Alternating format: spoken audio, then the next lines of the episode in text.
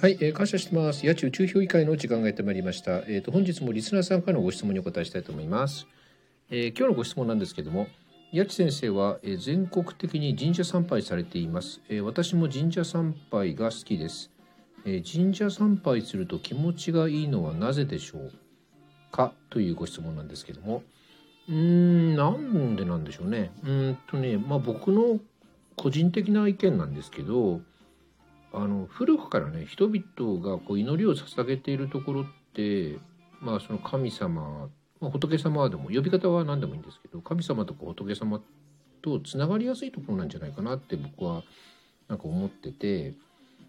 えーあの神社だけじゃなくてね例えばお寺さんでもあの僕、まあ、たまにそのご祈祷とかね最近受けるようにしてるんですけどあのご祈祷をねこう目つぶってねお経とかお経とかその太鼓の音とかね鐘の音とか聞いてるとねなんかねこう現実からこうだんだんだんだんねこう離れていくっていうかあのなんつったらいいのかななんかなんかねトランス状態みたいになるんですよ。でねその状態でなんとなくねこう神様へとつながるような感じがなんとなく感覚的にするんですよね。で例えば教会とかでもあのなんだろうなこうなんかこう座ってねこうベンチにこう座っているとねなんかねこう教会のこう上からねこう光が差してくるような気がするんですよね。僕はあの全然見えるわけでも何でもないんですけどなんかねそういう感覚があるんで、まあ僕は個人的にはねあのやっぱりそういうみんながこう人がね祈りを捧げてる場所ってやっぱりなんか神様とつながるパイプみたいのがあるような気がするんですよね。でまあその、えー、と話はそれちゃうんですけど、まあ、神様つながりとか仏様つながりなんですけどねあのこれまで人間ってその神様とか仏様に、まあ、その救いっていうのを期待してたと僕は思うんですよ。いわゆるその救世主みたいな存在としてね。例えばその、えー、とこの人生が辛いって思ってる方っていうのかなあの例えばすごい貧しかったりとかねえーっとまあそのなんていうのかな戦とかがあったりとか要するにこの人生が辛い時代っていうのはその今世じゃなくて来世の期待っていうのかな。来世生まれ変わった時はもっと平和な時代に生まれますようにみたいなそういう期待とかね。あるいは今の人生が終わった時にその天国っていうその幸せな国っていうのかな。天国へこう誘ってもらうことを期待したその救世主みたいなのなんていうの役割というか期待がされてたと思いますしまたそのなんていうのかな例えば景気がいい時ってなんていうのかなえっ、と来世への期待っていうよりもその現世今世のね現世利益を期待することもあったと思うんですよね。うん、だから要するに、えっと、この生きてる今世でもっともっと服が来ますようにみたいな実際にそのバブル期とかに、まあ、新興宗教とか結構いっぱい乱立してね信徒も増えてたっていうのはまあ皆さんもご存知だと思うんですけどねああいうふうにこう景気がどんどんどんどん良くなってる時ってやっぱりその現世利益を求めたりとか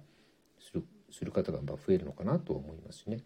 で今の日本っていうのは、まあ、他の先進国もそうなんですけどもうその飢え死にしちゃうようなねこともないですしで景気もね、まあ、その右肩上がりっていうわけではなくて横ばい状態じゃないですか。そうするとそのなんていうのかなこれまでこの神様とか仏様にね期待されていたその救いっていうのかなあの救世主としてのその、えー存在っていうのはだんだんこう人々から、まあ、先進国ではそうだと思うんですけどだんだんこういらなくなってきちゃってるのかなってなんとなく思うんですよ。だからそのアメリカとかでもキリスト教徒の数がね減ってきてるってね結構僕も驚いちゃったんですけどなんかそういう記事を読んだことがあってねでも例えばねあのそれでその神様とか仏様がじゃあいらなくなるんですかっていう話ではなくてこれから例えばその,、えっとその神様とかね仏様っていうのは私たちにとってどういう存在になるのかなってちょっとまあ考えてみたんですよ。で僕はねその救世主としてのその役割っていうものからまた別なねこうなんていうのかなうんと存在として存在って言っちゃうとちょっと問題があるのかもしれないですけどえっと、別な役割というか別なねそのポジションみたいなのがこう神様っていうかね仏様に求められてくるんじゃないかなと思うんですよね。で、まあ、これまで僕らがその全幅の信頼を寄せていたね科学かサイエンスっていう、まあ、ある程度もう限界が来てると僕は思っててあの科学では全てがこう説明できなくなってきてるんだと思うんです。でその科学の先にあるものにね注目している人っていうのは、まあ、その学者も含めてね僕は増えてるような気がするんです。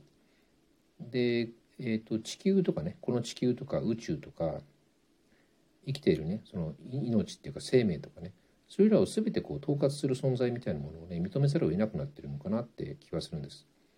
でまあその全ての命とかね全てのその、えっと、ものをね統括する存在っていうとなんかまた高次元の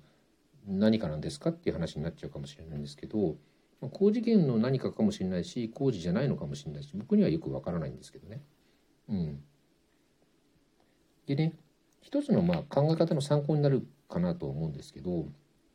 かつてね、えーと、哲学者のスピノザっていう方があの全ての存在にね神が宿るって言ってたんですよ。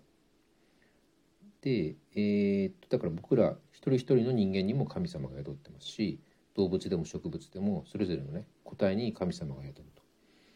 でこれまでってその神様とか仏様ってその人格心としての神様として期待されてたあの僕らは捉えてたんですよね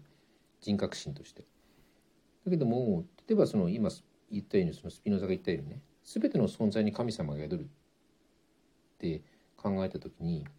だからこの地球でも宇宙でもいいんですけどこの全てのものが全体として神様いう感じにねつながってくるのかなと思うんですよね。だから僕らって例えば、えっと、人間とそれ以外とかね環境とかって言ってこうなんていうのかななんかこう切り離そうとなんか無理やり切り離そうってしちゃう傾向があるんですけど人間って人間と人間以外を。でも、えっと、全てのものが全体として神様だって考えた時にあの全体から一部を切り離すとかそういうことはできないんですよね。うん、だから生きるもの全て、えー、っと存在するもの全てが全体として神っていうような考え方になるのかなと思うんですけど、まあ、これは一つの考え方なんですけどね、まあ、そういうのもなんか一つのこれからの神様像っていうかね神様とか仏様が僕らにとってどういううん存在になるのかっていうのかななんかそういうのをね考えるヒントになるのかなってなんかちょっとふと思ったんですよね。うん、あごめんなさい。本題から全然それちゃいましたね。すいません。それでは皆様ごきげんよう。